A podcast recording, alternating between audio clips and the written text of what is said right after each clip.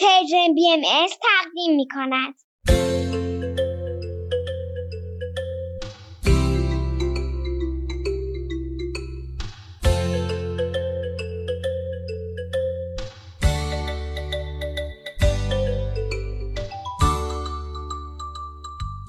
سپیدار و ویز.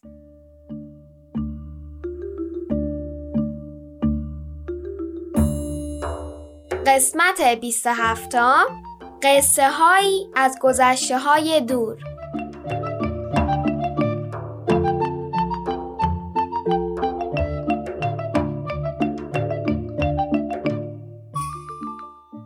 درود بر شما، احوال شما چگونه است؟ سلام بچه ها، روزتون بخیر. سلام، حالتون چطوره؟ سلامتی؟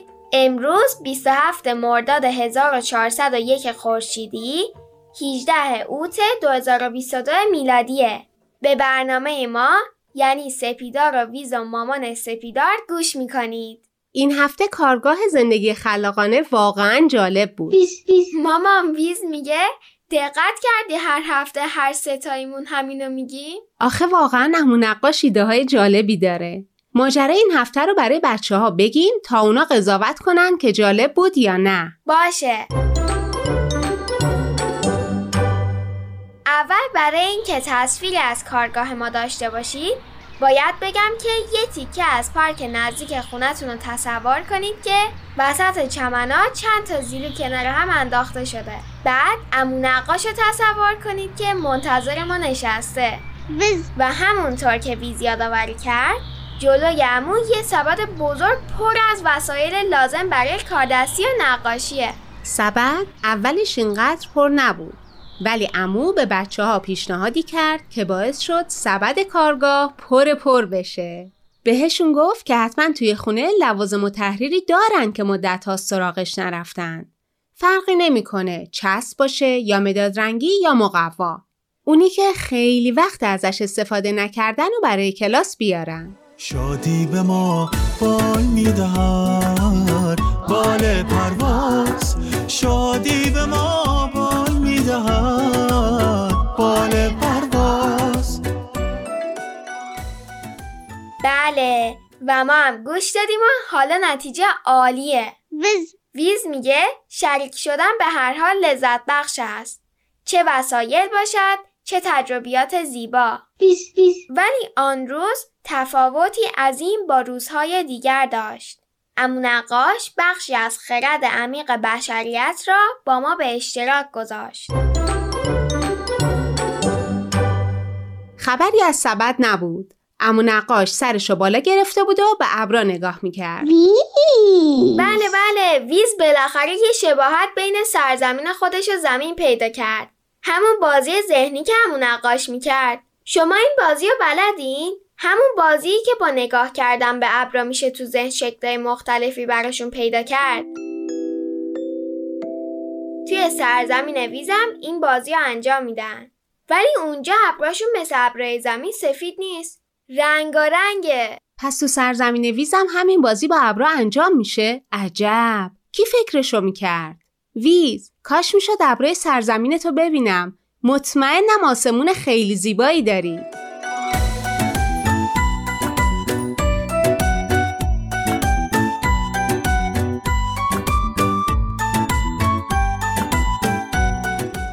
همه که جمع شدن، عمو نقاش شروع کرد به حرف زدن. معمولا من اینطور وقتا، یعنی موقعی که یه بزرگتر میشینه و شروع به حرف زدن میکنه، حوصله‌ام سر میره، خسته میشم و حواسم پرت میشه. ولی اون روز خیلی حواست جمع بود. من از سوالاتی که پشت سر هم از عمو نقاش میپرسیدی فهمیدم. همین دیگه، منی که معمولا حوصله‌ام سر میره، از هیجان نمیتونستم سر جام بشینم. ویزم همینطور بود. عمو نقاش حرفاشو با یه مثال شروع کرد. به بچه ها گفت تا حالا دریا رو دیدین؟ توی فیلم ها و کارتون ها یا دریای واقعی فرقی نمیکنه. بعد بهشون گفت چشماتون رو ببندین. تصور کنید یه ماهی کوچولو هستید وسط دریا. دریا بزرگه، عمیقه. به پایین که نگاه میکنید چیزی نمیبینید. به بالا هم که نگاه میکنید چیزی نمیبینید. عمو برامون صرف کرد که هممون تو ذهنمون ماهی کوچولو بشیم و وسط دریا شنا کنیم.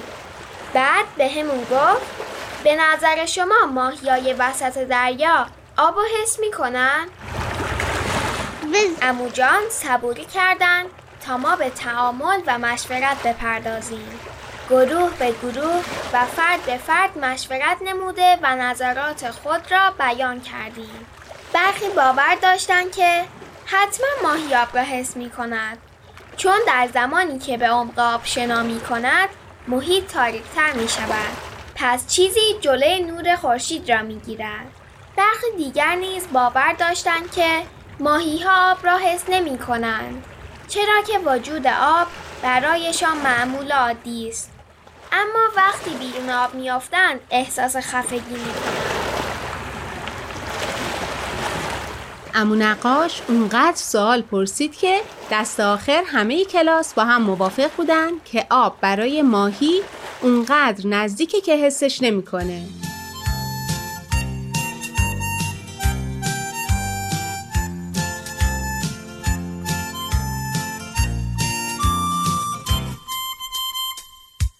بعد ادامه داد و بهشون گفت که قصه ها برای آدم مثل همون آب برای ماهیه. از ده ها هزار سال قبل که انسان ها زندگی ساده تری داشتن، توی غار زندگی میکردن، حتی قبل از اینکه آتیش رو کشف کنن یا چرخ رو اختراع کنن، برای هم قصه میگفتن. هنوز هم همین طوریه.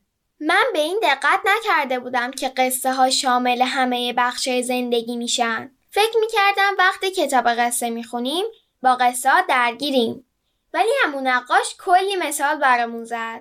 از تبلیغات و پادکست ها گفت، حتی به اینم اشاره کرد که وقتی خواب میبینیمم در واقع مغزمون داره برامون قصه میگه. ویز ویز میگه هر وقت خیلی دلتنگ میشه مغزش تو خواب براش قصه سرزمینشو میگه و از دلتنگیش کم میشه.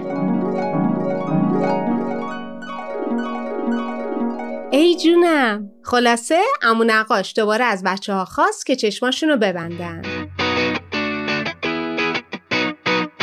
تمرین خوبیه، اینطوری بهتر میتونن تمرکز کنن. بهشون گفت به پیش از تاریخ فکر کنید، یعنی وقتی هنوز انسانها خط و اختراع نکرده بودن. هر چیزی که دور و بر ماست جز چمن و درخت‌ها، پرنده و آسمون رو از تصویر ذهنیتون حذف کنید و در خیال بیارید که دو قبیله انسانی وجود دارند. این قبایل در دره‌ای در قاره آفریقا در کنار هم زندگی می‌کنند.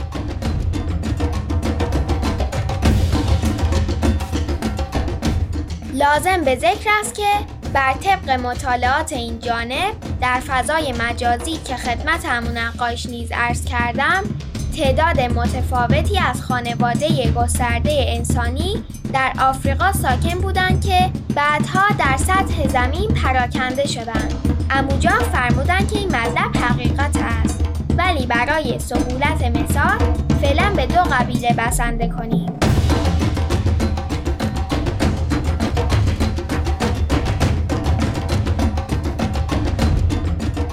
این دو قبیله منابع محدودی دارن و به این خاطر رقابت میکنن. عمو گفت برای اینکه مثال و فکر کردن بهش راحت‌تر شه، میتونیم فعلا به قبیله اولی بگیم مردم عملگرا و به قبیله دوم مردم قصه. عمو به همون گفت توجه داشته باشیم که هر چیزی هر چیزی در مورد این دو قبیله جز اون چیزی که اسمشون اشاره میکنه به هم شبیه بوده.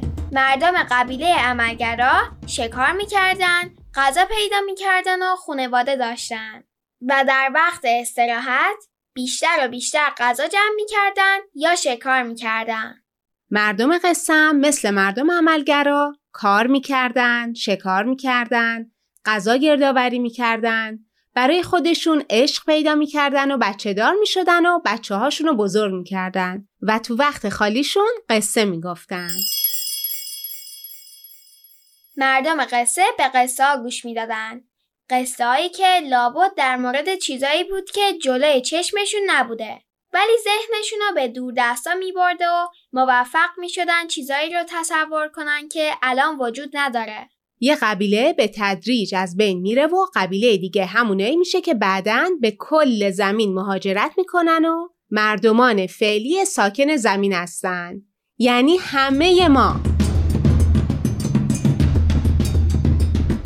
وز بیز حرف خوبی میزنه مامان.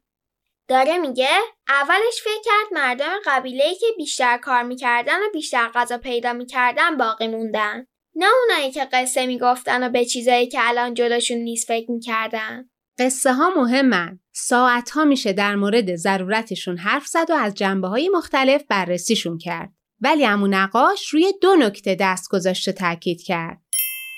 اول اینکه قصه ها کمک میکنن به چیزای متفاوتی فکر کنیم یا مدل متفاوتی به چیزای یکسان نگاه کنیم.